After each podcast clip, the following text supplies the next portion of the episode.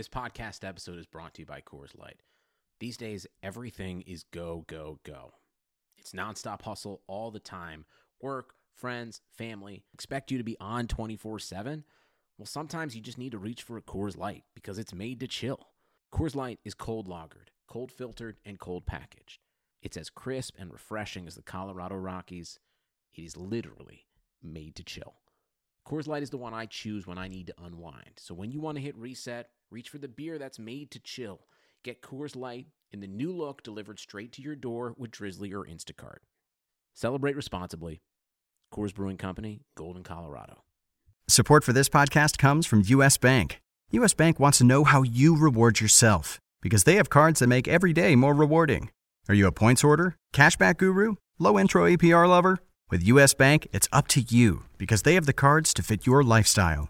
So earn more whether you're shopping at a gas station or grocery store, even while planning a staycation. Learn more at usbank.com slash credit card. U.S. Bank credit cards are issued by U.S. Bank National Association ND. Some restrictions may apply. Member FDIC.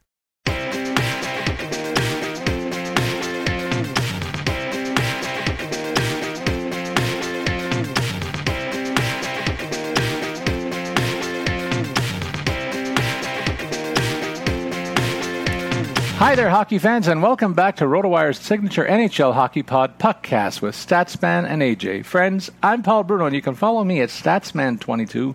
My co-host, as always, is AJ Scholz, and you can follow him at AJ Scholz24. With the NHL's regular season winding down, a number of season-long leagues are winding up, including our own staff RotoWire League, and I'm in the money for the fourth and fifth seasons. I was telling AJ off the air, we got to get him in this pool. Uh, I just missed the other year by a point, incidentally, for anybody who's listening. So I've been around the winner's circle every time. I want to, th- and in fact, I want to thank all those listeners who've sent us messages on social media in the past week for helping them to get their own successes in their own leagues. Uh, we offer our congrats to all the winners and urge you to all tell your friends about our podcast. In other news, our dollar bet standings between AJ and myself show a 164 to 155 margin in AJ's favor, but it's getting pretty tight.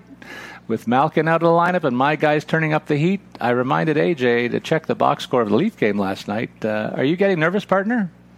Not in the slightest, Paul. Not in the slightest. So, you know, there's Toronto's only got uh, six games left. Uh, Penguins have five uh, I, you know, I'm not not worried about it at all. I think uh, obviously if Malkin had stayed healthy, uh, the gap here would have would have uh, you know that 20 point margin that I had at one point would have stayed uh, right where it is. I think, but you know, just a couple good games by John Tavares doesn't mean uh, that you can, you know, ditch out on sending me the money. So you can just go ahead and, and postmark that now because I'm pretty sure, uh, you know, I'm I'm very confident that it's still headed my way. But uh, so yeah, before we kick off the rest of the show, just do my my usual reminder uh, to our listeners that throughout the week, if you have questions about your lineups, fantasy hockey hockey in general. Uh, of course, for you know a lot of our listeners out there, it's going to be pool time coming up soon. You're going to have important decisions. You know, which of these four guys should I take? We're happy to help answer some of those questions for you as well. Uh, so, as Paul mentioned, you can follow me at AJ Scholz 24, and you can follow Paul the Statsman at Statsman 22. All right, so let's uh, swing through our look at 31 different teams, AJ, and uh, talk about the different roster situations that have evolved as usual as season the season winds down. In Anaheim, they're just counting down the dates left on the calendar, and uh, the big guns are firing. Uh, except for the fact that Getzlaf and Ritchie are listed as day to day, the offense seems to have picked up a little bit. Uh, Silfverberg uh, has got a goal and three assists in the past week. Cam Fowler. Uh, reaching to the top of the list in terms of the defensemen here. There's a lot of offensive minded guys, but he seems to be the number one here uh, at the end of the season. One goal, two assists last week. And Rickard Rakell has uh, continued uh, an up and down year with three goals and one helper last week. One interesting note that I want to point out in light of Getzlaf's injury, Sam Steele moves into the center slot on the first line. It'll be interesting to see if the high scoring junior can repeat any of that at the NHL level. He's getting a first real good audition right now. Yeah, there's a number of guys here uh, that are getting that audition. You, you, know, you mentioned Steele. Uh, you know, Max Jones is one of them. Kiefer Sherwood is another um, handful of guys that are going to get opportunities to play. Now, one player that I would highlight. So if I'm looking, you know, if you're out of the playoffs or if your season is over, you're looking for maybe some dynasty guys uh, that are a little bit deeper uh, that might be available. Troy Terry is one that that I'll queue up for you here. Played 30 games so far this season, 12 points to show for it. That's pretty solid. You look at his AHL numbers this year: 41 points in 41 games.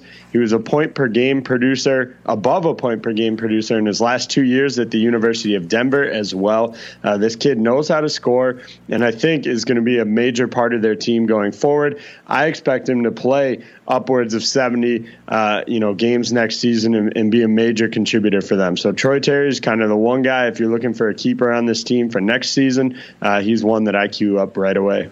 And in Arizona, they're trying to stay relevant in the playoff race. They didn't have a good week last week going winless, and now in their last five games, a bad time to get into that kind of a slump. But uh, I got to tip my hat to Darcy Kuemper. Uh, AJ, when I started to look at the notes for the, this team, I realized that he has played every game for, for the last month uh, and maybe more. Uh, they're going to him every night. So there's talk in other cities about resting goalies for the, for the playoffs.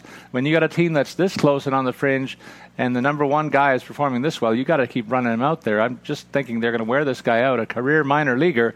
Uh, he start started all but five games, in fact, in the 2019 calendar to date. Uh, I certainly like the offensive pairings here on this blue line. AJ, they've they've gone the route of putting one veteran offensive-minded guy with a, a defensive-minded guy. So Oliver Ekman-Larsson and Alex Goligoski are insulated by Hjalmarsson and Demers, two fine defensive defensemen.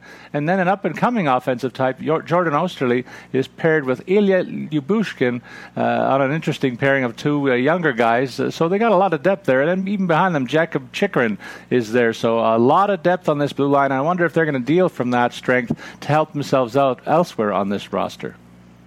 Yeah, I mean, I think a lot of that too will depend on on what the postseason brings. Uh, you know how they approach next year. Um, but look, I I think it's time. Uh, you know, Rick Tocchet should just blow these lines up completely, throw them in a blender, and see what happens. You look at their last five games, which have all been losses for Kuemper, uh, 03 and 2. Well, he's got a 2.19 goals against average over that stretch.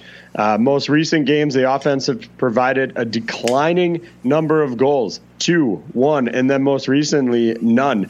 Uh, when your netminder can only, uh, you know, when your netminder only allows two goals in a game, uh, I think you should hopefully be able to help him out and get him a win. And that's clearly not happening in Arizona right now. Uh, they are still just one uh, win away, so two points out of that last playoff spot, but they're going to need Colorado uh, to struggle as well uh, down the stretch here, and, and I don't know if they're going to be they're, they're going to make it. To be perfectly honest, uh, they've got Minnesota nipping at their heels as well, so uh, we'll see what happens. But if I'm uh, Rick Tocchet, I would shuffle these lines up uh, and find something else that works because it's certainly not working offensively for them right now. And in Boston, they continue to tick and bop along. Uh, but I have to tell you, AJ, I tuned into the Boston Tampa game last night, and I got to say, wow, uh, those teams have been at the top of the standings all season long, and you got an up, up close and personal reminder of just how good they are. They went head to head in a great tilt. Uh, Tampa came back from a two goal deficit in the third period at home to pull out a victory in the last minute of play but a fantastic hockey game with all the top guns firing. And in fact, in Boston, there's great news uh, around the top guns. Bergeron, four goals, two assists. Marchand, a goal and four assists before figuring into last night's game, uh, game as well. David Pastrnak back in the lineup with two goals and two assists last week. Tuukka Rask is getting a little more action of late now, playing three of the last five games, but they really backed off on him down the stretch, so he's well rested going into the stretch run. And uh, they're also being careful with Torey Krug's return from a concussion. He is uh, still day to day, just started skating with the club again, so he should be back and ready in time for the playoffs, but not a factor in the remaining games, I would suggest. And in off ice news that's going to turn some heads, Zdeno Chara signed a one year extension, so the NHL is not going to get rid of its gentle, not so gentle giant just yet. Yeah, I mean, I think it's a, a, reasonable deal for both sides. You get another year out of Char. Um, I think he's certainly capable of continuing to be a, a, leader in that locker room, and and I do think you know uh, while the on ice return has been certainly uh, what you would expect out of him, there hasn't been a significant drop off. I think that deal has more to do with paying him to be uh, a veteran presence on that blue line. You look at uh, how things are stacking up. You got Charlie McAvoy, Connor Clifton, obviously filling in for some injuries, uh, and so there's some younger guys on this blue line, and I, I think they're they're investing in a veteran for another year, and, and I don't think it's a bad deal by any stretch of the imagination. Now, I know there's a plenty of matchups that could still be decided, uh, and plenty of uh, shuffling that could go around. San Jose Vegas would be a phenomenal first round series uh, to watch, but for my money, I think Boston Toronto will absolutely be the best series, and I would expect that you're going to see a lot more uh, halak uh, if Boston can shore up uh, the home ice advantage for that series series. They need, uh, if I'm doing my math here real quick, they still need a good number of points to hold off Toronto and, and secure that number two spot in the Atlantic. So maybe they won't have time to rest him, but uh, once they, if they do, rather, uh, I think you'll see Halak take the rest of the the Nets uh, for the you know regular season here. In Buffalo, uh, the biggest news on the Sabre situation Alex Nylander made his debut with the big club at right wing on the top line eventually, and he picked up two goals and two helpers in, in his last three games finally giving them a bit of a return on, on this former first round draft pick who has taken a bit of time to get to the big leagues. But uh, off what I've seen, he fits right in, AJ. So they got another piece there in the rebuild in place with Nylander, in my opinion. Uh, a veteran who's getting a look at the si- on a second line role for the first time in weeks is Jason Pominville. That's more of a slight on on the rest of the roster there. Uh, they just haven't got a bit much of a performance out of Kyle Okposo, but he's had several off ice issues with, related to concussion symptoms and so on that really have marred a season here. And he's a big ticket item, so you hope for Buffalo's sake that they, they get more out of him next season. But it's a bit, a bit of a write off for him this season. Uh, more positive news: Reinhart reached the 60 point plateau. This is a playmaking winger. There's a few of them emerging around the league. He's got 41 assists on the season and a great fit on the top line with uh, with Jack Eichel, who's more of a trigger man there. So uh, good for Reinhart for making good on that 60 point mark, and uh, I see big things for him in the future. Brandon Montour picked up three points in four games. He's par- paired with uh, Rasmus Dahlin, who the rookie reached the 40 point mark quietly. That's got to be the quietest, quietest 40 point season by an NHL defenseman, rookie defenseman, in a long time. There were a lot, a lot of eyeballs expecting big things from him, but he's right where we expected in terms of the point production. AJ in our preseason previews, we had him right around 40 points. He's done it, and he's done it pretty quietly.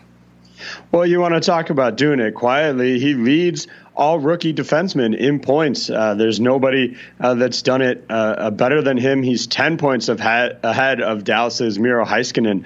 Uh, so, yeah, just to show where he's uh, been in the rankings. And I do think part of that, too, has to do with the fact that uh, all eyes – uh, in terms of rookies have been on uh, Elias Pettersson from a from a forward standpoint, uh, and your buddy uh, uh, Jordan Binnington in the Nets, and so there've been a couple of other names uh, kind of clouding the issue. In fact, um, Dahlin's third overall in points behind Pettersson and the Maple Leafs Andreas Johnsson. So right there in contention, probably will get a nomination, I would imagine, for the the Calder, but that will obviously go to Elias. Pettersson. What's uh, surprising to me is that uh, Casey Mittelstadt getting benched uh, last night. And so, um, you know, clearly my concerns that I've vocalized on this show throughout the year are showing up uh, from the team as well. And that's certainly a concern. Now, it can go one of two ways. Uh, this could certainly sidetrack him uh, to the point where it, never really comes back that, you know, a, a, confidence breaker, but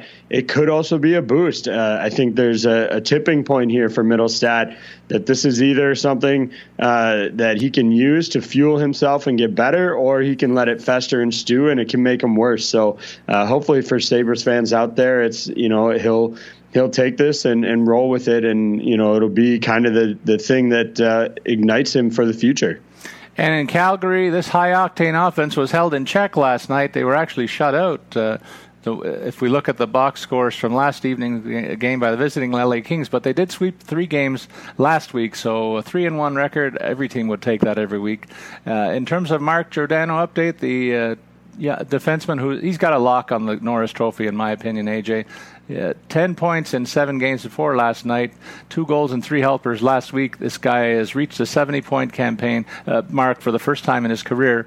And uh, I, as I said, I don't think there's anybody going to touch him for, for the uh, defenseman's best uh, defenseman in the NHL honors. Up front, uh, they got a good performance out of a third liner. Garnet Hathaway's making some noise, two goals and two assists last week. But I think what we got to look forward to uh, is the goalie battle here, AJ. Uh, it seems like Mike Smith has edged ahead of David Rittich. I think the the Calgary Flames might be leaning towards starting the veteran over the young the uh, rookie, even though he's not a 19 or 20 year old guy. But Smith's been around the block, and they might give him the first look in the playoffs. Another youngster that's made uh, an impression the last couple of weeks is Mangiapane. He had three goals and one assist in three games last week as a left wing on the third line. If they can get that kind of scoring from the third unit. We know how potent the top two uh, lines are. This team is a high octane offense, and right now the third line is just adding to that mix. Well, I did just recently see that it, uh, Rich appears to be uh, Rittich appears to be uh, has been plagued kind of by uh, an illness. It hasn't stopped him from dressing as the backup. They haven't had to call up a goalie, but it sounds like that's been a bit of a factor in Mike Smith getting the last three starts. So I don't think uh, that race is is over and done with. I, I, expect these guys to maybe split starts the rest of the way uh, to try and help make that determination. And one other spot that I don't think is solidified either uh, is actually that Norris Trophy discussion. You hmm. know, you've got you've got Brent Burns ahead of Giordano at 77 points, and I can't believe you're not giving uh, Morgan Rielly any love here. He's sitting at 70 points with 20 goals, which leads all defensemen. So it's for me, it's a three-man race. I don't think Giordano has uh, etched his name uh, into that trophy quite yet. I got to be loyal to a guy that went to the same high school that I went to. I think that's part of the reason. in Carolina, they went three and one last week, and they're really trying to stay in the hunt for a wild card spot. So playing every game like it's a playoff game for them has stood them in good stead. Most most recently, they got a huge boost from the return of Jordan Staal. He pe- figured in with uh, five points last week. Teuvo Teravainen picked up four points. So the offensive gunners are firing, and in goal they continue to get outstanding work from the tandem of Mrazek and. McElhinney. Mrazek, for my money, is kind of edged ahead of McElhinney, but it was interesting to note that they put him, uh, the latter guy, in goal against the Canadiens in a do or die tilt for both teams, and, and McElhinney emerged victorious. Youngster. Yeah. oh, sorry, young, youngster Svechnikov had five goals and two helpers in his last seven games reaching the 20 goal mark for the rookie. Uh, that's still a high water mark for rookies this season. And, and this guy is a very dynamic forward. He's going to move up into the the top six in this team. Uh, right now, playing uh, left wing on the second unit next to Staal. I was just going to add, you know, Sebastian Aho has been uh, kind of the focal point of, of this team, hit the 80 uh, point mark just recently. Uh, and that's well above, I think, what most expectations were. And I think the team itself has been above expectations. And that's just one uh, kind of indicator there. You know, my one concern with this team, you know, you highlighted some guys that have been performing well lately. And certainly, uh, I think that helps them. They're hot at the right time. But uh, the one concern I have is you've got Aho at 80, Teravainen at 70, and then it drops a little to Justin Williams at 48 points and drops even further to Michael Ferland at 38. So I have some concerns about depth scoring when this team gets into the postseason. But with how well Mrazek and McElhinney have been playing, uh, they may not need it. So we'll see how that all shakes out. Um, but they are getting hot at exactly the right time. And certainly, I think, you know, Nino Niederreiter uh, is a factor on this team. His point total isn't going to creep up to the top there, but that's because he struggled so much in Minnesota. Uh, his numbers with Carolina have been phenomenal, and I expect uh, they'll continue to get production out of him. And in Chicago, we have talked about how the offense seems to be coming together with the formation of that second line around Dylan Strome and Alex DeBrincat there. Uh, so kudos to them for straightening that out. But it's the defense that gets a bit of a highlight for me this week. Duncan Keith with a goal and two assists, partnered now with Erik Gustafsson. The youngster had three goals last week, showing a bit of an offensive uptick. If they can get some kind of production from the blue line, maybe the Hawks will have some relevance uh, the, rest of this season and certainly next year. They can look forward with some positivity with the return of Corey Crawford. He looks like he's healthy too. And uh, one thing on the downside uh, is to watch Kahun's minutes down as he was in the top six for the last couple of weeks, but he's been, re- been replaced by Dylan Sikura, who's moved up in the ranks, and he actually might be getting the plum assignment that uh, I always look for. When you're playing with two stars like Toews and Kane, you got to look at the third guy as a DFS relevant guy, and right now that's Sikura. Yeah, and the thing for for the Chicago Blackhawks into the future, you know, one thing in the salary cap era that has become crucial is getting production out of guys on entry level contracts, uh, and that falls into Sikura, Strome, uh, even Brendan Perlini, who's contributed uh, at points here this season couple of those guys are going to be transitioning off uh, those entry level deals next season. So there is going to be a little bit of a, a cap crunch there, but uh, it's a perfect time, you know, to see what those guys can do. Uh, they have a chance. There's certainly um, some work to be done, and they'll need some help. But this team is not out of playoff contention, which is not something that we were saying uh, back in November or December. And you might say the same thing for Colorado, but boy, are they ever nicked up now. Mikko Rantanen is out with a with an undisclosed injury, so that's two thirds of the top line decimated by hurts right at a most critical juncture. A, in terms of positive developments, there are a few. In terms of depth scoring, Colin Wilson and Alex Kerfoot picked up the slack a little bit with four points and three points respectively certainly there's premier defenseman Tyson Barrie did his part offensively with two goals and one helper. But in goal, they're getting great work from Philipp Grubauer, who won uh, th- is undefeated in regulation time over his last five starts, allowing a total of only six goals against. So that's a boost. They expected things like this from him during the course of the season. If they'd have got him a little more consistently earlier on, we wouldn't be talking about him on the fringe of the playoffs. They'd be in. Yeah, and I'm starting to wonder if maybe some of their problems with you know generating offense outside of that top line uh, are are beyond just the the players themselves. I'm I'm starting to question whether there's some uh, systems here that maybe need to change a little bit. You look at Derek Brassard one goal in his last 10 games. Now, granted, his numbers in Pittsburgh were not phenomenal, but his opportunities were limited. Uh, he did fine in Florida, four points in 10 games, but has just three goals, zero assists in 14 outings with Colorado. And that's, you know, getting top minutes and top assignments. He's played with MacKinnon on the first line, he's played uh, on the second line with a couple other guys. And so it, it, it certainly could be, you know, Brassard's uh, own individual struggles moving to three teams in one year is, you know, certainly difficult. Um, but it is making me start to wonder uh, whether there's some systems here that don't really set up uh, the secondary lines to to get production here, and maybe uh, that's something that the coaching staff needs to look at. And up next, we look at Columbus. I'm calling this the Jekyll and Hyde team of the NHL, uh, AJ. When they're good, they're really good, but when they're bad, they're awful, and they can't afford to be awful right now since they're in the wild card hunt. They went one and two last week. The the the consistent, most consistent player on this lineup for my money is Josh Anderson. Another two goals, two assists last week, emerging as a real bona fide top uh, six player and uh, a guy who came uh, out of nowhere to be a, relevant player in fantasy, in my opinion. Uh, he upped his game. He was kind of a depth guy in the past, but really, really factoring into the offense here. Another guy who hasn't really factored into the offense, we've maligned him since he came there from Ottawa, is Matt Duchene. Three points in his last 12 games interesting to know to see what kind of off-season negotiations he gets into as he's a uh, uh, pending free agent. And uh, boy, I can't I can't think that Columbus is too impressed with the return that he got from him. Meanwhile, Ryan Dzingel, another import from Ottawa, has six points in his last eight games on the same line with Duchene, and uh, not as highly regarded, but still outperforming him by a two to one ratio to date. Yeah, I think, you know, all of the moves uh, this offseason or at the trade deadline uh, raised some questions. You know, obviously, going into it, a lot of the expectation was that Bobrovsky and Panarin were out um, and that they were going to be selling. They obviously took a different approach uh, and made some purchases. And Duchene has struggled. I think Dzingel has been a fine addition for them. The one that leaves me scratching my head is Keith Kinkaid. Uh, yes, they didn't send much the other way in terms of a fifth round pick uh, in 2022 but they haven't even used him at all.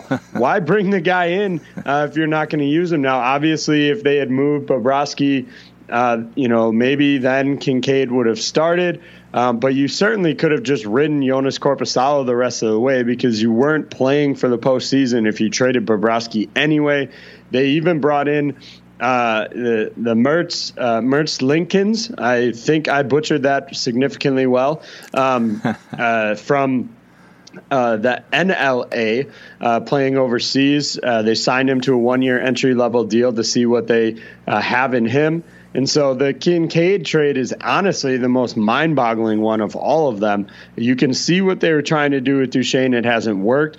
You obviously are getting production out of Zingle, Dzingel, uh, and that's working certainly fine for them. But why they brought in Keith Kinkaid, I cannot figure out. Uh, and it's going to be really interesting to see what happens if this team doesn't make the playoffs after uh, being such huge buyers uh, at the deadline. Yeah, they can look significantly different next year, no question. In Dallas, this team looks like it's going to get there in terms of the postseason action, and it's the big guns that have delivered at the right time. In goal, uh, Brian Bishop is uh, on top of his game. In his last nine appearances, only nine goals against. Now, a couple of those were relief jobs, so just a shade over one goal a game in that stretch for him. Mats Zuccarello, the other bit of good news, he's on the verge of rejoining this team at practice after after being out for a month with his arm injury, so that's good news. But the the mail has been carried by the likes of Seguin with six points, Radulov with four, even John Klingberg chipped in with three points as the uh, linchpin on the blue line here. One, you know, the thing I, I was struck by the other day when when looking at this team is that they've done everything this year without Stephen Johns in the lineup at all. He has not played uh, a single game this season as he continues to deal uh, with, you know, um, a head head injury. I think is what it's labeled at. I'm I'm assuming it's probably a concussion, um, and so it's you know I don't have any indication that he is going to play this year, but you know, you have to wonder if they got him back for the postseason, what he might look like in, in terms of production um, for them. But I imagine that would be a pretty big boost to get a, a player of his caliber back, even though he hasn't played this year. But obviously, uh, you know, no information has come out about him. Uh, you have to wonder if he's done for the year, if he's done uh, kind of permanently here uh, due to this injury. Uh, he is just 25 years old, so it seems premature to call it a career-ending injury. But when it comes to concussions, you know, nothing's really uh, off the table in, in terms of the, the future there. In Detroit, AJ, the Red Wings uh, two and one last week. They're having a pretty nice time on a Western road trip. They even pulled off a victory in San Jose last night. So three and one in their last four games, and the youngsters are doing it for them. Uh, Dylan Larkin has emerged as a team leader here. There's no question about it. He had a big game last night. Andreas Athanasiou has moved to center and factored in very well with two goals and two assists before last night's game. On the downside, veteran Justin Abdelkader broke a bone in his leg and he's out for the rest of the season. But he's been a serviceable vet- veteran again for this club, and uh, hope that he makes a, a, good recovery because he fills a key need here as a rare physical presence on this team. Other two other two uh, veteran defenders, Daley and Green, have been also shut down on the blue line. So uh, the auditions continue on the on the back end. Taro Hirose, three assists in his first three games played as a left left on the second line bears watching as a new prospect there. And uh, Jimmy Howard, uh, much like Zdeno Chara, likes it where he is, and he re-signed for one more season in goal, uh, a $4 million cap hit as opposed to the, the hometown discount, basically, that uh, Chara gave his club with a $2 million deal. Yeah, I have to imagine that they're going to try and find a way – uh, to get out from under that Jonathan Bernier deal. You know, three million is is not outrageous. They're actually going to be paying uh, their combined goalies less next season after Howard signed uh, that deal. He'll be making uh, about 1.2 million less than he did this year. But uh, I I don't think they want to be tied into Bernier uh, Bernier with you know for three million dollars as as a backup uh, next season. But obviously, uh, if they have the the cap space, maybe they're not quite as concerned. Yeah, in terms of you know you mentioned Hirose, uh, Ryan Kuffner, the other one to to really watch and see what he can do this season, uh, and then the blue line. You know, uh, Filip Hronek, Madison Bowey, Dylan McIlrath.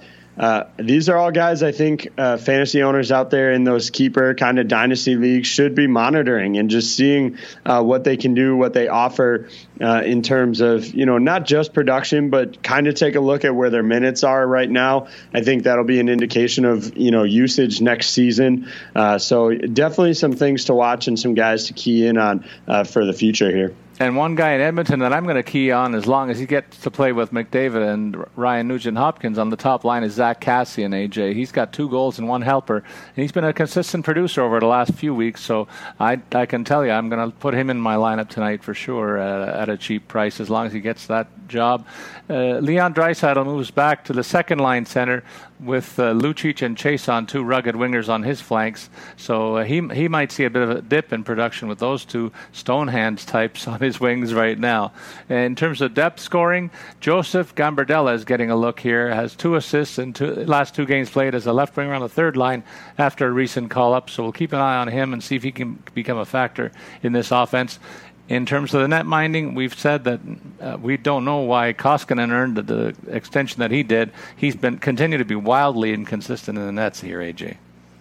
Yeah, absolutely. I, I think that's uh, certainly a concerning situation. Our listeners will know that uh, I'm a huge Anthony Stolarz fan. I uh, would love to see him get uh, uh, some looks here down the stretch. Uh, and one player who I, again, you know, kind of trying to prepare our listeners for next season, Josh Currie is a player to watch in my book. the 26 year old has five points in, in 16 games with the, the Oilers this season.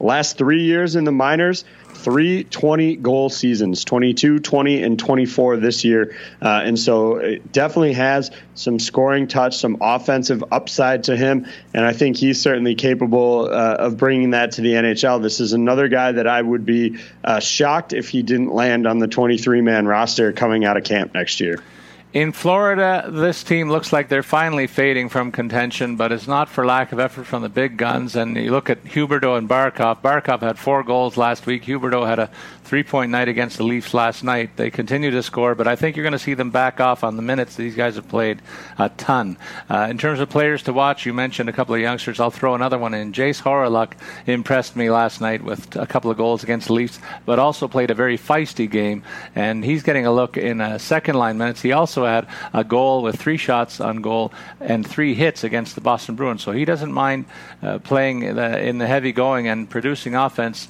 it makes him a player for, for, for me to watch for sure. I want to give a tip of the hat to Frank Vatrano. He seems to have been, been bumped, though, uh, from a top six role, taking third line minutes, despite a 22 goal, 15 assist year for him. I think it's just in order to give some, a look to some of the other youngsters here, but Vatrano, for me, has been a nice surprise for Florida this season. Yeah, absolutely agree there. I think he's been a good fit, and I, I would agree. I think his, uh, you know, demotion, if you want to call it that, to the third line, uh, is to give some other guys uh, some looks uh, with bigger minutes here, uh, and some of the big name guys. What's most interesting for me uh, heading into the offseason here is the goaltending situation here. Yeah. Uh, you've got Montembeault uh, playing phenomenally. He's going to be an RFA after this season, uh, and so what they do there is is certainly a, a question. Then you also have Roberto Luongo under contract for three more years uh, at age 39. You've got James Reimer under contract for two more years at 3.4 million. That's a little pricey for a guy that may not see any time, especially if they want to keep Montembeault uh, on the roster. Oh, and let's not forget this team is pretty much uh, considered, for all intents and purposes, the favorite to bring in Sergei Bobrovsky uh, in the offseason here. You have to wonder if Montembeault's development changes that at all. Uh, I don't know that it would, but it's certainly something to watch and monitor. So this goaltending situation uh, is intriguing to say the least, and definitely uh, one that uh, is going to leave you know our keeper listeners out there scratching their heads about what to do if they own any shares of these three gentlemen. In Los Angeles, this team is proving to be a tough out at the end of the season, and I called this a couple of weeks ago with the return of Jonathan Quick. He registered two wins in two games played last week, and last night they uh, continued to upset uh, opponents.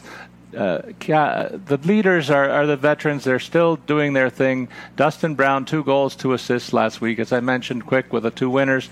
But uh, a couple of rookies continue to turn our heads. Rookie Austin Wagner is getting third line minutes with Jeff Carter and has two points in his last five games played. And Carl Grundstrom now up to three goals in seven games played. So the transition continues in Los Angeles, but they've got veterans in the room who don't want this team to take any nights off the rest of the way. So uh, don't sleep on on Los Angeles Kings just because they're out of the playoff hunt. This team's playing tough and playing uh, with some fire right now. Yeah, and there's a handful of guys, you know, as we always talk, um, that are DFS relevant uh, on a night to night, even, you know, with. Uh, you know the rest of the team maybe not being the best. Uh, they have a decent assignment now. Granted, they're coming into a back to back here, um, but there are you know always guys to kind of monitor. I like Carl Grundstrom. Uh, as you mentioned, because he's going to be relatively cheap uh, as an unknown option. Uh, so a, a, couple options here for you, but you got to pick and choose your spots, and that goes for season long as well. Uh, you know, yes, you have to consider in most formats uh, a weekly uh, look for a team, but in some cases you can pick guys on a more night to night basis, and there are certainly opportunities to use the Kings the rest of the season. In Minnesota, Zach Parise had a four-game point streak before being sidelined yet again with a lower body injury. This is a, vet- a, veteran player, a very good scorer, but he just can't seem to be healthy, and not a guy that I can trust in DFS play or season long for sure, just because he, he tends to be out of the lineup for chunks of the season. Otherwise, he is a star caliber player.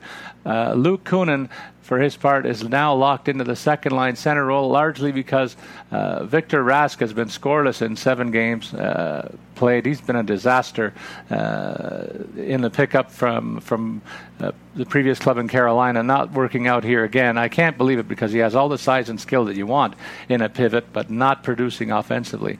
Uh, it turns out that missing Matt Dumba and and Mikko Koivu for recent weeks is finally causing the Wild to slip out of the playoff race, in my opinion. It's too bad because when these guys have all hands on deck, they are a sneaky club and uh, tough out for sure.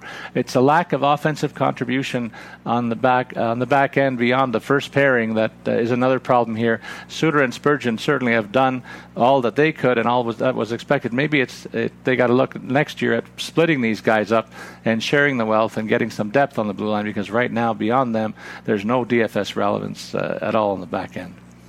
Yeah, you know, it's really unfortunate for, uh, you know, a guy like Devin Dubnyk, uh, who, you know, see, stops 18 of 19 shots, gives up just the one there. Uh, and unfortunately, that was the difference maker in his most recent matchup because, as you pointed out, there's no offense to be had from Minnesota right now. Um, for me, it obviously math wise there's time to still turn this around and, and for them to be a playoff team but i think uh, they're they're dead in the water here and i do think some of those injuries have factored in uh, and just you know slowly deteriorated what the rest of the team can do here. Uh, I I would be if I'm picking uh, of the three uh, potential teams to slide into the wild card. I think Arizona has to be the favorite, but I would go with Chicago as a better chance than Minnesota at this point. Uh, I expect to see them kind of drop uh, down the standings here a little bit the rest of the way. And you might say the same thing for the Montreal Canadiens. They're trying to stay relevant, and it's certainly the team leaders that have uh, stepped up in a stretch where they, they gained points in four straight games. Shea Weber, for instance, two goals and one helper. He's carrying Victor Mete, who continues to struggle offensively. Uh, the youngster just can't seem to find his legs in the offensive game. I think he has lots of skill, but not showing it right now. Other forwards up front who are scoring and, and producing. Brendan Gallagher, three goals, two helpers. This guy is a super pest in the in the shadow of uh, maybe only Brad Marchand in the way that he plays the game. But boy, you got to love the fact that he's been so productive and so feisty all year long, and really dragging this team as far as he can and as as uh, strong as he can to keep them in the in the race for the wild card. Max Domi loving life in Montreal. Picked up another five points last week, having a career season. I didn't expect this kind of explosiveness from him, but uh, maybe I should look back into junior stats and reminded myself that he was a prolific guy back then, and only now has he started to show that. But really, it begins and ends in the Nets here. Carey Price playing a ton. 20 of the 22 of the last 23 starts have been all his. This is a guy who came off injury earlier this season, and he's been just nothing short of heroic for the Habs, picking up the three wins last week and one shutout, shutout in his four starts. Well, as usual, Paul highlights the good. I will highlight the bad for this team. Uh, and for me, it's Jonathan Drouin. You know, you look at the season total, numbers aren't terrible 52 points, needs just one more uh, to match a career best. But you look at what he's done lately in his last 20 games, uh, six points, and all of those came in two outings. He had a four assist game uh, and then a two point game uh, as well. And so, really slumping hard if you consider the fact uh, that in 18 of his last 20 games, he hasn't produced anything offensively. Uh, and that's not a good sign for him. He was brought in uh, to be a top line uh, contributor for them. They've got him down in a third line. One that I actually do like. I think Drew, Drouin, Kotkaniemi, and Armia is a solid kind of depth scoring line. Um, but I, I, it's definitely been a disappointing uh, end to the season so far for him. And if they're gonna get uh, into the the you know if they're gonna hold on to that playoff uh, spot, and if they're gonna avoid uh, exiting in the first round, which they may anyway, because right now they would play Tampa Bay. Um, they're they're gonna need Drouin especially to really uh, you know step up. And you mentioned one team that has the ability to keep the shots on goal down. Another one is Nashville, and really that that looks like it's going to be their best hope to uh, go deep in these playoffs because their offense is drying up too. AJ, they've won a narrow game, one nothing last night behind uh, backstop by Juuse Saros. But to me, the lingering concern here is Kyle Turris although he's back in the second line center role, still only two assists in his last 11 games. It doesn't help him that Michael Mikael Granlund has cooled off with five uh, five game scoreless streak himself as a left winger on that unit. And Wayne Simmonds uh, did finally record his first goal here, but boy, his offense has dried up too. So uh, while the team defense is still strong, this lack of goal scoring is really emerging as a trouble spot that that I thought could be the Achilles heel for this team. Well, and it's really interesting to see, you know, uh, they've got a couple guys potentially uh, that are going to come back from injury here uh, in terms, uh, or injury or suspension. In, in one case, in Miikka Salomaki uh, and Austin Watson, those guys are down uh, in the minors right now on conditioning stints how would they fit into this lineup? I, I, have to wonder if if they would at all, even if they come back. Um, you know, they do have a youngster that they just recently signed to uh, his first entry level deal in Rem Pitlick, uh, playing for them right now. He logged about nine minutes of ice time last night, and so he could uh, be, obviously come out of the lineup. But it's a surprisingly deep team uh, that isn't doing a whole lot. If I told you uh, three years ago you had a line of Brian Boyle, Nick Bonino, and Wayne Simmonds, you'd probably be guessing that's a third, maybe even a second line on a lot of teams. But right now, that's their fourth line, uh, and there really just shows how little offensive production they are getting. And the New Jersey Devils got a few guys back healthy in their lineup, but one of them is not named Taylor Hall. In fact, he may not be activated from the IR again this season. So uh, the defending NHL uh, MVP and the Hart Trophy uh, legacy is uh, not going to repeat that by a long shot. In fact, a disastrous season for him. Mirco Mueller is back from the IR playing on the second defense pairing with Sami Vatanen. That's an interesting pairing because Vatanen, Vatanen may allow Mueller to show some of his offensive skills here. Could be a sneaky good DFS value play, I suppose. Kenny Agostino has made the most of his vac- uh, of the vacated left wing minutes to produce six points in his last eight games. Another sneaky good value in DFS play as well. Miles Woods, another one of those who's returned from the IR and he's playing third line minutes, collecting an assist in his first game back. Uh, so the guys that came back from the infirmary showing well, but it's too little, too late for this team. Yeah, it's unfortunate. You know, we've talked about this before. This is a a team that I think uh, was probably a, a, good contender for for a playoff spot here with uh, you know with uh, Taylor Hall in the lineup, and it just really hurt them to lose him. Uh, they maybe could have uh, still been a factor for a little bit uh, if it weren't for additional injuries to guys like Jesper Bratt. Sami Vatanen's been banged up all year as well, and so uh, really. Uh, a disappointing uh, kind of season for them. in terms of future guys to maybe take a look at, Blake Coleman for sure is somebody who I think will factor on this team heading into the future. Uh, and I actually like Joey Anderson. Uh, not getting a ton of minutes uh, from them right now uh, has been kind of up and down in the minors, but I think he'll at least be in contention. I, I won't tell you he's a lock for a spot on the 23 man roster, um, but he had some decent numbers uh, in uh, with Minnesota Duluth collegiately. Not stand out by any means, but I think he can definitely be somebody who might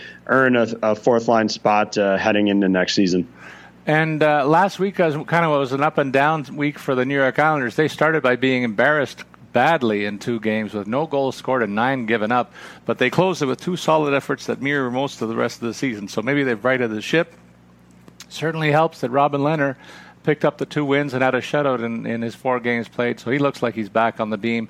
But after a brief hot streak, I'm concerned about Andrew Ladd again.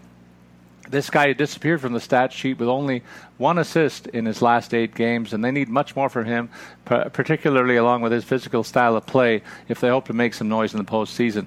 But a big blow as well that I see is Val Filppula will be out for a few weeks with an upper body injury, and he's been a very useful player that they plug in uh, throughout the roster, and he's helped wherever he's been. Kind of a very good utility guy that they will miss, I do think. But in his stead, uh, Tanner Fritz got called up from the AHL. Might be worth a look, folks. 31 points in 40 games played to take on the third line center role here uh, as a fill in. Yeah, certainly some some players to kind of watch and, and see how they all shake out here. I think uh, for me, you know, they're going to need Josh Bailey to kind of figure it out. And so far, uh, signs are pointing to his slump being behind him. Two goals and one assist in his last two games. Uh, so hopefully that's a, you know for Isles fans out there, that's a sign of things to come. I would like to kind of see him uh, reunited with Barzal. I thought they played uh, decently well together at stretches throughout the season, but obviously the injury to Filppula is going to uh, stretch them a little bit. Uh, ultimately, for me, this comes down to the net minding for this team. Yes, they have some talent that can score some goals, uh, but it's going to be critical that they continue uh, to get solid, you know, work out of those. I think both guys have an opportunity to potentially see some time. I think uh, you know, Lehner will get the the look primarily, but Greiss could certainly factor uh, if there's any stumbles by by uh, Lehner. We've talked a lot about the auditioning that's going on in New York, and there's going to be more of it with the fact that Kreider and Staal, two veteran guys, are out with lower body hurts, So it's exposed. It's got a chance to really expose the young roster.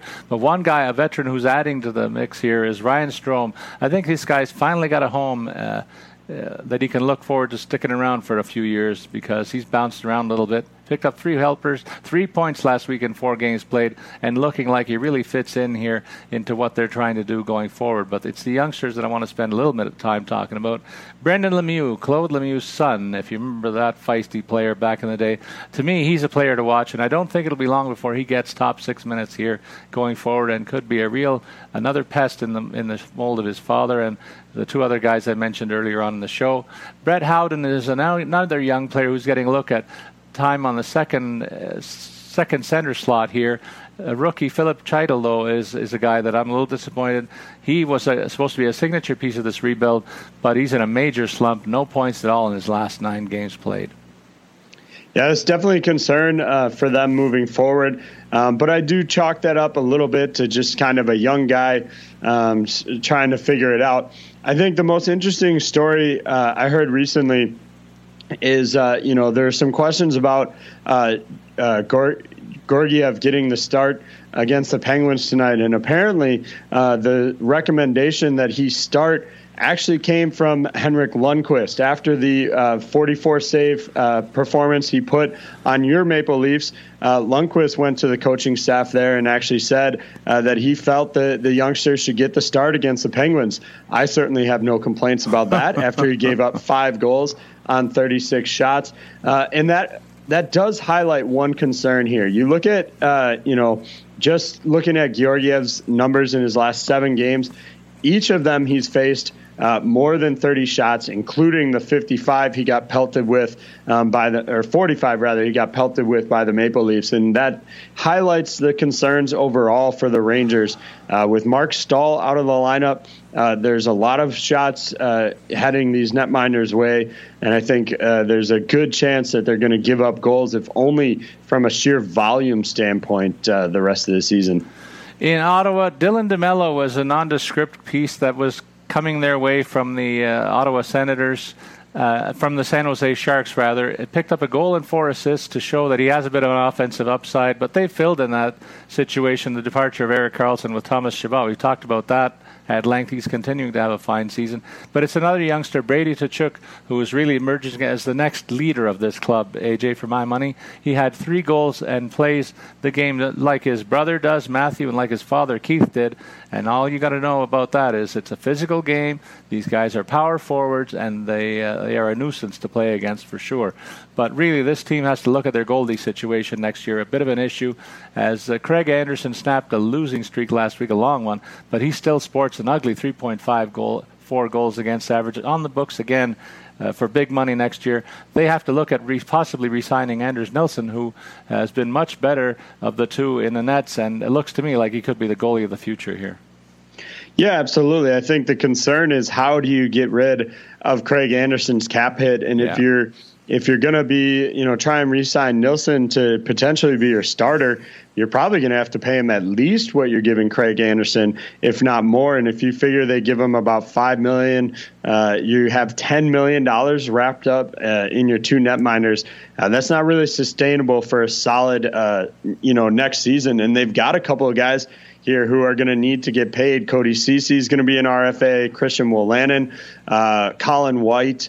Uh, you know, if they want to keep Oscar Lindberg or Brian Gibbons around, both those guys are set to be UFAs. Uh, Anthony Duclair, what they want to do with him, whether or not they keep him. So there are certainly uh, some problems for this club still, despite them getting rid of guys uh, like Duchene and Dzingel, who uh, they would have to have paid and re-signed. There are still some serious financial question marks here. we'll talk about that a little bit more later in the show. And Philadelphia's playoff hopes took a bit of a tumble last week of the one and three mark on the season, but uh, certainly they have to look at the future and think, well, we finally may have found the, the answer in the nets. Carter Hart certainly brought stability to the goal situ- goaltending situation here with a 921 save percentage and a respectable 272 goals against average in his 26 appearances in a rookie season. I'm glad to see that they took my advice, though, up front and moved uh, Jakub Voracek back to a right wing role on the top line. All he's done is produce 12 points in his last seven games played. I'm suggesting to you, AJ, that if they had this guy up a little higher in the lineup, they'd be in a better state today all overall. But another guy who's emerged uh, all season long, Sean Couturier, has benefited from playing with some of these veteran guys off and on, like Voracek and Giroux and so on. Two more goals, two assists. He looks very comfortable in an NHL sweater now and uh, worthy of the high draft position. After so, there were some eyebrows raised over the fact that he didn't start his career too solidly. In the back end, we sung the praises of Travis Sanheim, maybe emerging as another offensive piece here on the back end, but an eight-game pointless streak tells me that after a torrid stretch, I can't trust him as a steady offensive defenseman after all. Well, and where was Nolan Patrick with this five-game pointless streak a, a, a couple, you know, weeks ago? I could have used a, an extended slump by him.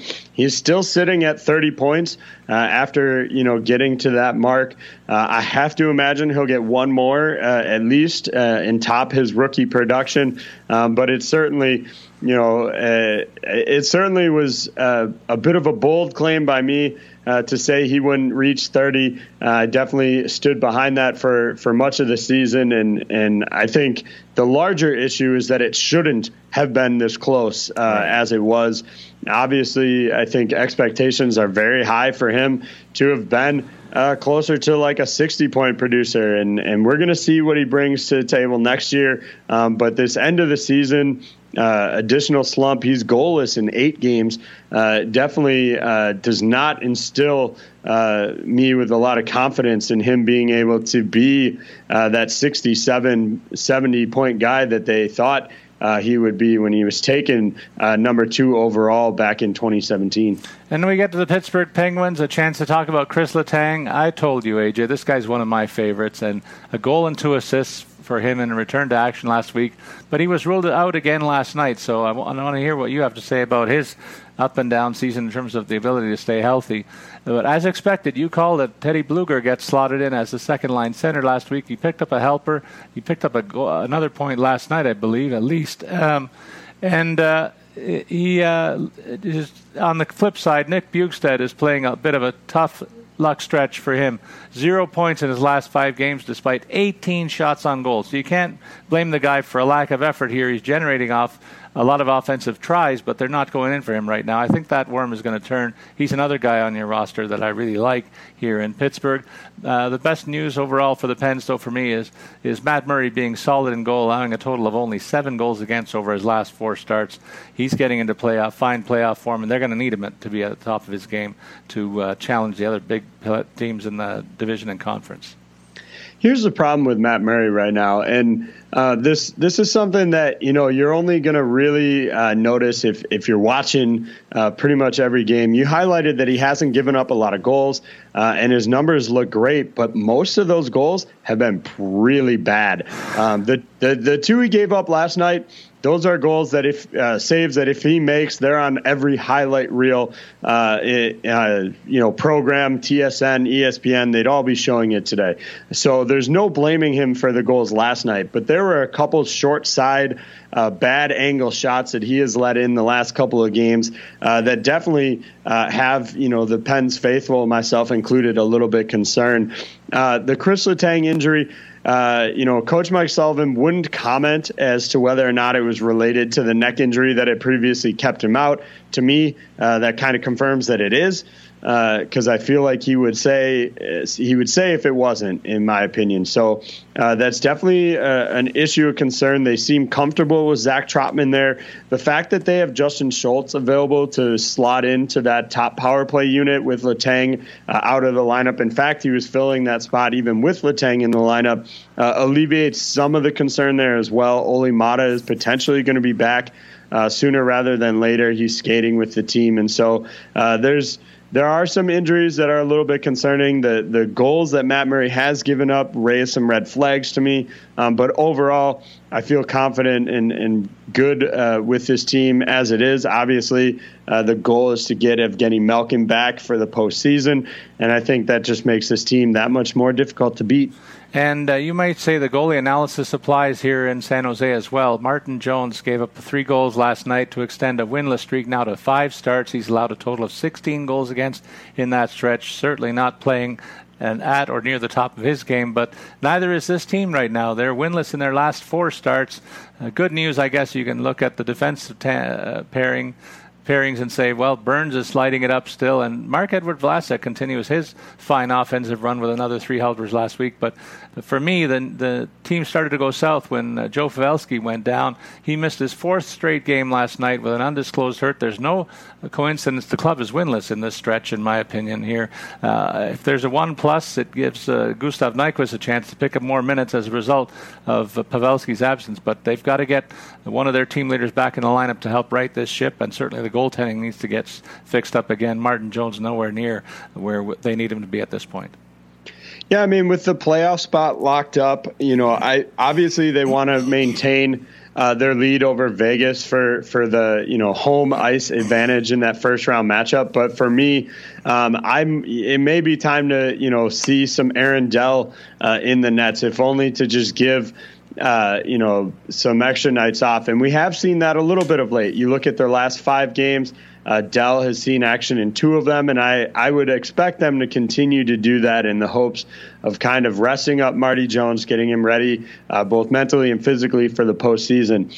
Now, if this team uh, enters a first round battle, uh, with the Vegas Golden Knights without Joe Pavelski, uh, I may have to predict a four game exit for them. This team is not going to hold up against Vegas without Pavelski in the lineup. If he is there, uh, this becomes uh, one of the more competitive matchups uh, in the first round, especially if they get Erik Karlsson back, which I think uh, is the expectation that he'll be ready for the playoffs. But there are certainly some concerns if those guys are unavailable, but for me, uh, Pavelski is the uh, clear linchpin for this team, and uh, will have to carry them, uh, you know, to any postseason success they may have. Well, and uh, in the second half of the season, boy, the St. Louis Blues have been certainly one of the top teams in the league. And uh, you mentioned the name Jordan Binnington. He continues to register win after win and picked up another one last night against Vegas. So uh, this team is on fire right now, and uh, a lot of players are chipping in. Vince Dunn, uh, uh, emerging as a capable offensive scoring defenseman, picked up three helpers last week. But offensively, the, the mix is really varied. Jaden Schwartz and David Perron uh, helping out here with three goals, one assist, and two goals, two assists, respectively.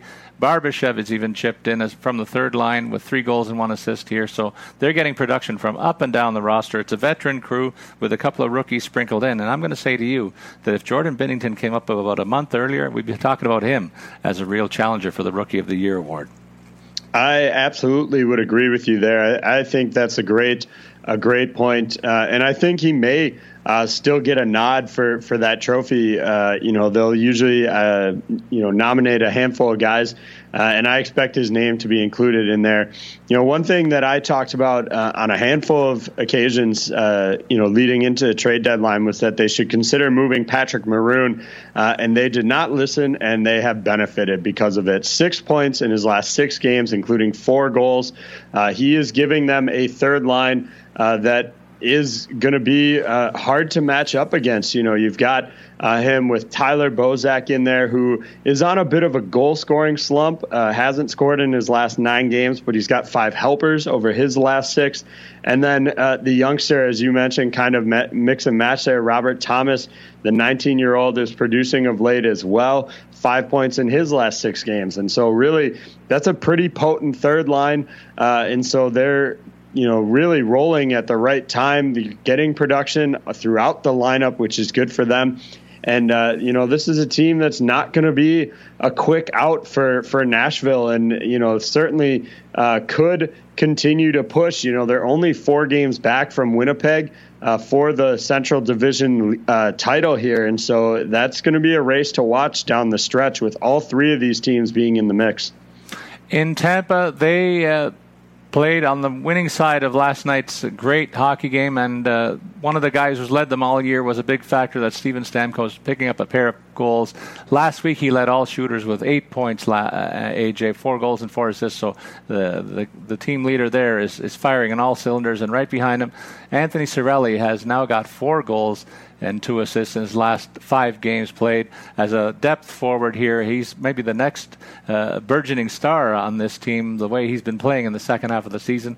Uh, they're getting the stalwart performances from veterans too, like Ryan McDonagh and with four points, and J.T. Miller uh, picked up his offensive game in the second half of the season. He picked up five assists last week. I keep wait, waiting for this team though to back off on Vasilevskiy's playing time. I don't see any reason why he's playing as much as he is, AJ, and uh, I think we should see that uh, his role diminish as the schedule pl- uh, plays out in the next two weeks. Yeah, I agree. You know, with the fact that they've got the um, you know the President's Trophy uh, locked up. It is a little bit surprising there uh, to see him continue uh, to to log a heavy workload. Maybe he wants to push for that 40 win mark. He he needs three more to get there, but that seems uh, like an unadvisable uh, you know decision to make in in terms of long term success. I think the only team, uh, only thing that's going to really knock this team off is going to be kind of those X factor things that you can't plan for. Anton Stralman continues to be out, though he's trending in the right direction. Uh, Dan Girardi is done for the regular season. They're looking at maybe having him back for the postseason, um, but that's still up in the air. And then Andre Palat got hurt last night. Uh, in that game, logged just two minutes of ice time um, before he was forced to leave uh, with an upper body injury. We'll obviously look for more information on that as we go through the day and the rest of the week. Um, but those injuries could be uh, if they start to rack up even more, that could be the one thing uh, that uh, you know hurts uh, Tampa's chances of of lifting the cup at the end of the year. And uh, we come to the Maple Leafs, and last week they went one, one, and one. They allowed only six goals against for one of their better defensive weeks on the schedule, but the offense had sputtered, AJ. So I was quite pleased to see them pump seven goals into the nets behind the Florida tandem last night.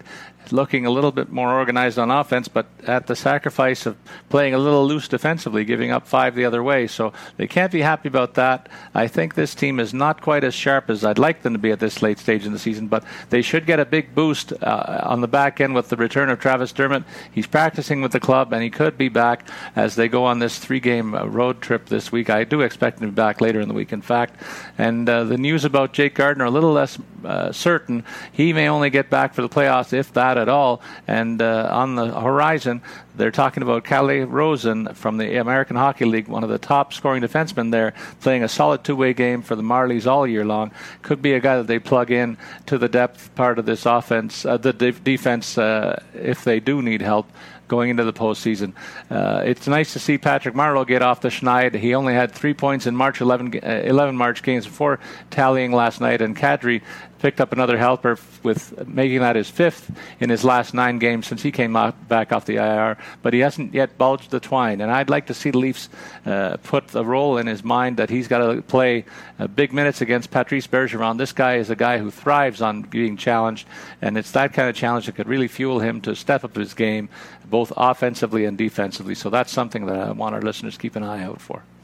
Well, I will say this: Calle Rosen uh, is definitely a better option than Marincin and Holl uh, on that that last pairing. So if uh, you know Dermott uh, slots in soon, uh, you know that's going to knock probably Holl out, uh, and I might consider, regardless of you know whether or not you're going to have Jake Gardiner available, it may be a factor to have Calle Rosen come up and maybe get a look. You know, the thing is, he can offer uh, something a little bit different than some of the other guys in the lineup, and so maybe he becomes a guy that rotates in depending on matchup down the stretch here, uh, and we'll see where it goes from there. Uh, in terms of the net minding here, uh, I do think you'll see a lot of Freddie Andersen down the stretch, but much like I talked with Boston, uh, if these seedings kind of lock up where you have Boston for sure the two, Toronto for sure the three, I would expect we'll see a little bit of Garrett Sparks, if only to you know kind of give Freddie a little bit of time off. He's always a workhorse, always logs uh, you know, almost more games than anybody else. Uh, little down this year, which I don't think is a bad thing. He's been 66 in each of the last two years, only 56 this year, and I think that's a good thing for him. I think the extra rest will benefit them down the stretch. And uh, Vancouver Canucks, Bo Horvat uh, has been lighting it up on the first line. Three goals, two helpers. This guy is their their team leader, and it's good to see that he's finishing out the season in a strong note. Same thing on the blue line with Alex Edler with a goal and five assists last week. You know what? I'm he's a, f- a fantasy favorite for me in DFS play. Brock Boeser got off the schneid offensively, picked up two goals and one assist last week as well. But all eyes are on the debut of pending debut of Quinn Hughes, a 19-year-old, should get his first taste of NHL action, and boy uh, all the expectations are so high on this kid. Maybe it's too high, and it's a good thing that they're doing it in games that don't matter. But uh, in terms of another offensive uh, piece that might be worth looking at in DFS play here, Tanner Pearson is getting a right wing look on the top and top power play time. This guy's a guy who's been up and down the lineup in his career and getting a chance to play top six minutes here with some good pivots, no matter whether he's on the first or second line, should stand him in good stead. Yeah, I absolutely uh, am looking forward to, to Quinn Hughes getting in the lineup there. Obviously, dealing with a little bit of an injury uh, from his time at Michigan, but 33 points this year in 32 games. Had 29 the year before uh, for uh, the Wolverines there, and should uh, have a good a good future for him. Uh, I think he's going to help kind of bolster this blue line, uh, you know, and to help them kind of uh, get some more pieces there. And and I think good things are on the horizon for this team overall. There's a ton of young talent here. Uh, the the kind of uh, Elias Pettersson has made the rebuild uh, not nearly as painful as it certainly could have been, and I think Hughes can be another factor in that. In Las Vegas, this team continues to hum right along despite the bit of a bump last night. They did go 2 0 and 1 last week, so things are looking on the up and up. And it's the second line that I highlighted to keep watch of this explosive group that now plays second fiddle to uh, the veteran guys that they've pa- put together over the last couple of years with Pacioretty and uh, Stone joining Stastny on on that uh, formidable other line. But Smith, Karlsson, and Marchessault combined for 12, 17 points last week, if I do quick math here, and each of them kind of getting a fair share of that mix. So great DFS value from that unit that is not getting the top line checkers from opponents on a nightly basis like they were early in the season. On the back end, Nate Schmidt uh, continues to factor in offensively, and they missed him for a time, but uh, boy, he's back in good shape now, and three assists on the docket as well. Malcolm Subban filling in admirably with two wins and a shutout in his last four starts, so not too bad there. But they got to get Marc Andre Fleury healthy right now, and uh, that situation is a little bit murky, AJ. Yeah, there's some indication that maybe uh, he would join the team for their next road game in Colorado, um, but I would expect you know, in terms of how that would, you know, help for the rest of the season, do they really need uh, him to line up in that game if he's just going to dress as the backup as a way to kind of ease him into it? I don't think it's worth it to really have him make the trip. Uh, and so maybe focus on their next home game instead. Uh, you know, it's it's certainly uh, injuries again. This is another team uh, kind of dealing with some stuff late in the season, and it's not well timed for them. Brandon Pirri is a depth scoring guy that's uh, banged up. Obviously, having Pacioretty out of the lineup is huge detriment to them. Uh, he continues, uh, you know, he's missed two games, but the injury's kind of lingering. The the team as a whole doesn't give a whole lot of uh, information about uh, injuries and timelines. And so there's certainly uh, some uncertainty there. Um, but obviously, if they can get these guys all healthy, uh, it, will be a hard out for, for whoever matches up with them. And speaking of a tough out, the Washington Capitals, fresh off their visit to the White House yesterday, are in fine form. Brett Connolly has emerged as yet another piece to contribute to the offense. Two goals and two assists last week. Carl Hagelin looking great uh, in the depth role here on the third line. Eight points in 10 games played. Seems to find a home. And these two combined to give the Habs a very credible third line built around Lars Eller. That uh, that third line has been a bit of a drop off in the last couple of seasons, and a real luxury for them to to have something in place like this as the playoffs approach. On the back end, though, a bit of a problem there. The only injury note is a significant one. Michael Kempny had been a top pairing guy playing with Carlson on the back end and really elevated his two-way game here. And he's lost without any possible, uh, any real news about his impending return. In the interim, Car- Christian Djoos will be a next the next guy to pair up with Carlson. So that should spike his DFS value a little bit because he has a bit of an offense, offensive upside to his game as well. Yeah, I mean, all indications are a long term absence for Kempny. Uh, team is trying to figure out whether or not uh, surgery uh, is going to be required. So, certainly that doesn't sound good. Uh, I would not expect to see him again this year. And that's going to make the addition of Nick Jensen at the, the trade deadline look that much smarter for them you know, the last two games, he's got an assist in each of those contests. Uh, not a huge uh, offensive uh, contributor here, um, but generally, uh, uh, you know, 15 uh, to you know 10 to 15 point producer, so he can contribute periodically. There might be able to push for 20 with a few games left here, and so I think he'll be a solid addition to kind of help you know prevent a significant drop off with Kempny out of the lineup. And in a nothing game last night for Winnipeg, the best news is that Patrik Laine finally scored, snapping another ugly, long, scoreless drought for him. And they got to really get him in order for the playoffs to fan their hopes. They're in amongst the heavyweights in the Western Conference, as we've been touting all season long. Certainly helps them that Kyle Connor had eight points to tie Stamkos to lead all skaters last week. And Tyler Myers and Jacob Trouba have really combined to mitigate the offensive uh, slack that was produced ever since Byfuglien uh, left the lineup here, and he's still out of out of cir- circulation. But they have to be thrilled with the return they're getting from Kevin Hayes.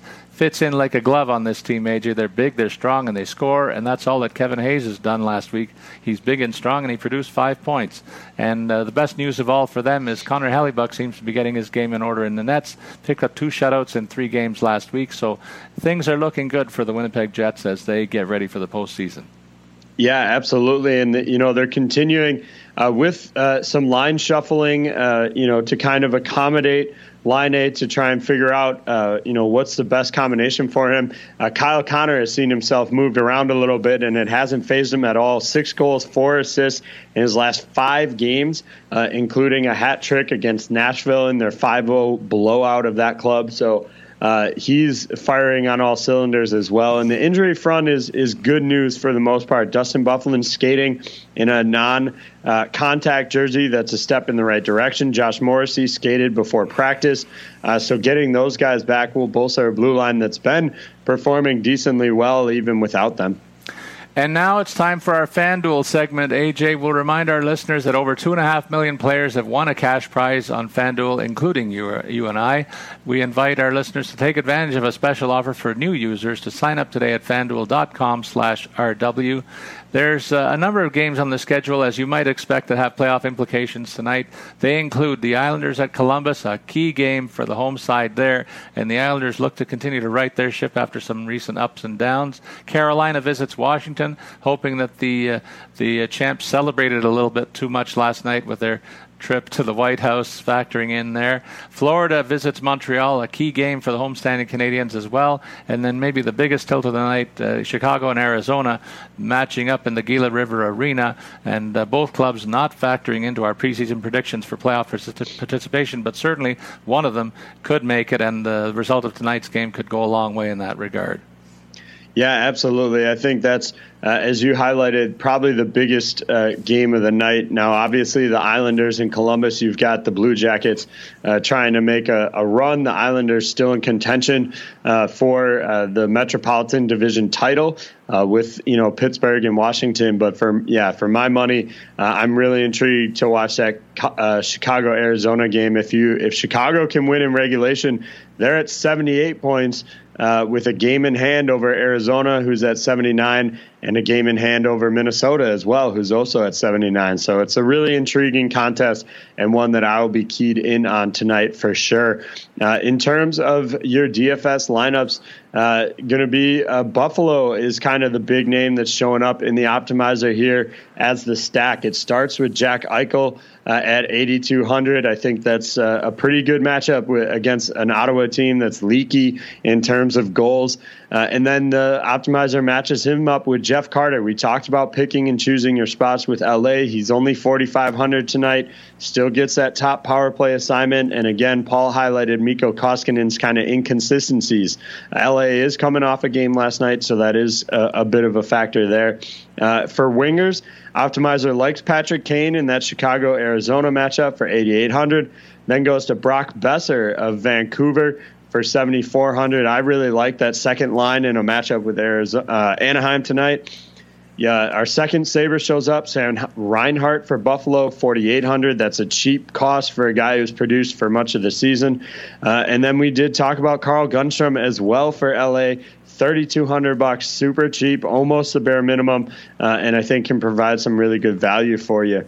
Defensively, Optimizer goes Seth Jones for 5,700, uh, and then uh, Rasmus Ristolainen for 4,300. Again, a pretty decent uh, value for a guy who uh, is a, a, power play contributor. And then in the nets, uh, Optimizer likes Carter Hutton at 7,700 tonight. It's hard to argue uh, with using guys against Ottawa right now. And uh, my turn to put my lineup together. And when I constructed it, AJ, I looked at the fact that there were some several high high end players that I can't get them all in the lineup. So the next best thing that I can do is put their supporters, uh, their line mates, into the lineup. And that's really why my lineup looks as follows. I got Nick Backstrom from the Capitals in the lineup here for $6,600. Ryan Nugent Hopkins at $6,400 for the Edmonton Oilers. We all know who they're playing with, some superstars of the game, and I get the, them for a combined total of $13,000 instead of paying almost 20000 for the two big names of, Ovechkin and McDavid. It's at the wing position. Alex DeBrincat's been firing on all cylinders for a long while with Chicago. I plug him in to what should be a pretty high scoring game in Arizona for $6,700. I'll include Tom Wilson rounding out the other supporter on that Washington top line for $4,800. Zack Kassian, the caddy for the two big gunners on the top line in Edmonton, also makes the grade for $4,700. And I rounded out with Brady Tkachuk, who's really emerging as a player to watch in Ottawa. Should be another high scoring game in the nation's capital here in Canada, and uh, the signature piece for the Senators factoring in. In terms of defense, I went for the tandem in Columbus to hold the fort and contribute offensively as they've done all season long. Werenski and Jones for $5,600, $5,700 respectively. And for the win probability, I look at Washington at home against Carolina. The Caps are playing very well of late, and I'm looking for Braden Holtby to receipt for the victory at $8,800 is his price tag. That's a that's a bold lineup call at the end there. I, I'm not sure I would. It is a home game. You're right. I'm not sure I would bet against those Hurricanes right now, but we'll see how it pans out for you. Uh, for my money, I'm stacking uh, two primary lines tonight. So I'm going to start uh, with Vancouver's second line. You can do Elias Pettersson at 6,900 pair him up with Brock Boeser at 7,400, and then get Sven Baertschi for just 4,000 there. So uh, a decent, uh, decent set of guys there for a relatively low cost. And then uh, I talked about Buffalo being a good option tonight. I'm going to take Jack Eichel, 8,200, and pair him up with his line mates who will save you a ton of money but can provide offensive uh, contributions. Conor Sheary at 4,300, and then Alex Nylander, who you talked about at 3,300 all that savings uh, does is get me uh, some top guys. And I took the top two uh, price tag defensemen there John Carlson at 6,600 and Shea Weber at 6,200. Decent matchups for guys who always produce, although, as I said, I don't love uh, Carolina as the option there. So in goal for me, it's a tough matchup, but with the slump the opponent has been on lately, I'm going to pay the 7,800 to go Corey Crawford for Chicago tonight in the road matchup with Arizona. That lack of goal scoring uh, by the Yotes right now has me loving that opportunity there to save a little bit and go uh, with Crawford. I love your call on picking lines, AJ. Have you looked at the the the path to success in DFS and determined that that's a, a way that really pays off more often than not if you hit it right? Well, so it is. Uh, you know, the one downside to it is it's a little bit of a feast or famine. You know, if mm-hmm. you pick uh, if you pick the wrong line, you're you're obviously going to be out. But when these guys are clicking and producing together, it, it definitely puts you on top. So, uh, not a recommended uh, you know look uh, in my opinion for uh, cash games. I, I, I think this is more of a GPP you know strategy here. And so that's why I've kind of used it lately because I think Paul and I give you a little bit of a different look. You know, Paul, you like to build uh, multiple guys. Yes, you stack in some cases, but multiple guys from different teams, uh, which I think lends itself a little bit to cash games. Not that it can't be a GPP lineup. Right. Uh, and then I stack the lines there uh, for what is definitely a GPP, uh, you know, line. Well, thanks very much for that explanation. I even learned a lot myself. it's time we turn our attention to the ending part of the program, and we feature the stud and the rant of the week. The stud of the week for me is one Victor Hedman of the Tampa Lightning. Uh, as I mentioned, I watched the game between Boston and, and Tampa, and this guy is an elite level power play quarterback, folks, and he's got a lot to work with. It's no wonder he led all D men with six points last week. In fact, he had before last night's game 11 points in his last 10 games played, reaching the 50 point mark once again after a very slow start, he really turned it on in the second half, leading all blue liners in scoring once uh, the calendar turned. His size and agility are a rare combination that we don't expect to see uh, from any player, but he really moves with the elegance of a guy that's about six inches shorter than him. There's been talk of creating an additional award for top defensive defenseman along with the Norris Trophy, which tends to go to a high scoring type, AJ. If so, he'd be one of a very small number of blue lines who gets consideration for tops in both categories, as he's elite at both ends of the ice, plays a true 200 foot game at an elite level, and really uh, well deserving of the stud of the week this week. Yeah, absolutely. You know, uh, I think his name has gone a little unheralded this year just because uh, he was not at the you know the peak kind of top of the defenseman for for much of the season, um, but he remains uh, a stud producer uh, for for that team, and definitely uh, should be a factor uh, in the postseason. You know, it's it's interesting to call a guy having an off year when he's at 54 points. Um, you know, but uh, some other guys have really stepped up this year, and that puts him at eighth overall uh, in the defensive scoring standards. So while he won't get consideration for you know the the Norris this season, he's got a 25 uh, rating in the plus minus category to highlight, you know, kind of that that contributions there. Has 25 power play points, so really works a lot in all aspects of the game, uh, and a and a great player for for uh, the Lightning. In terms of the rant of the week, I'm going to go on an extended one, AJ. You might have to cut me off because I'm fired up about this. Eugene Melnyk, the Sens owner, pure and simple, he needs to shut the hell up. He's criticizing the Leafs rebuild while his club's the disaster at the bottom of the standings. Mr. Melnyk, the Leafs are fourth in the NHL standings. They have the youngest, uh, among the youngest collection of players leading this team. They're just fine, thank you very much. I've railed against Bettman and company in terms of the leadership of the league for the perception that many fans north of the border share. The U.S. clubs have a huge advantage with the exchange rate and generally high tax rates that exist in Canada. It's hard for Canadian clubs to compete, and that the league doesn't carve out franchises like Arizona and Florida, who have very poor attendance in addition to their on ice troubles and lack of success as much as they do in Ottawa, Melnyk needs to concern himself with ending the embarrassing press around his team and solve the new arena issue, or there's a real chance that Ottawa may lose their franchise in a relocation process entirely. And my message to Mr. Melnyk people who live in glass houses should not throw stones. Yeah, so it was interesting. You know, uh, I saw your rant ahead of time, and so I wanted to take a look at attendance numbers. Um, and so, from what I'm showing here, uh, you know, you've got Ottawa at about 14.4 in terms of uh, uh home attendance this season. Uh, Toronto at 19.2. Uh, that's just a smidge higher there. So obviously, some concerns there. But to your point, you know, you've got Arizona at Florida, and then actually the Islanders are the worst uh, in terms of uh, attendance right now, and a lot of that has to do with their arena issues that are going to be resolved here in the future. And I, I think you'll see that go up. maybe people didn't want to buy season tickets, not knowing if they'd be a playoff team or not this year uh, after Tavares left. So uh, I, I, don't expect a lot of concerns there. What's going to be interesting for me uh, is Florida more than anything.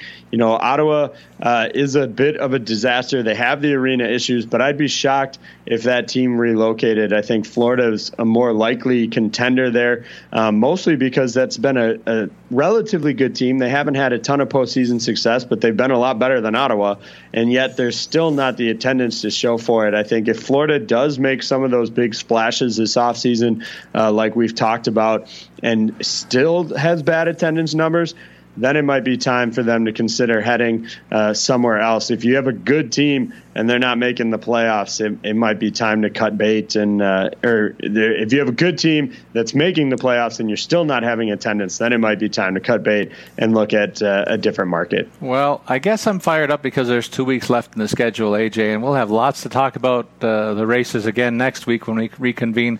But uh, that wraps up this episode of podcast with Statsman and AJ for sure.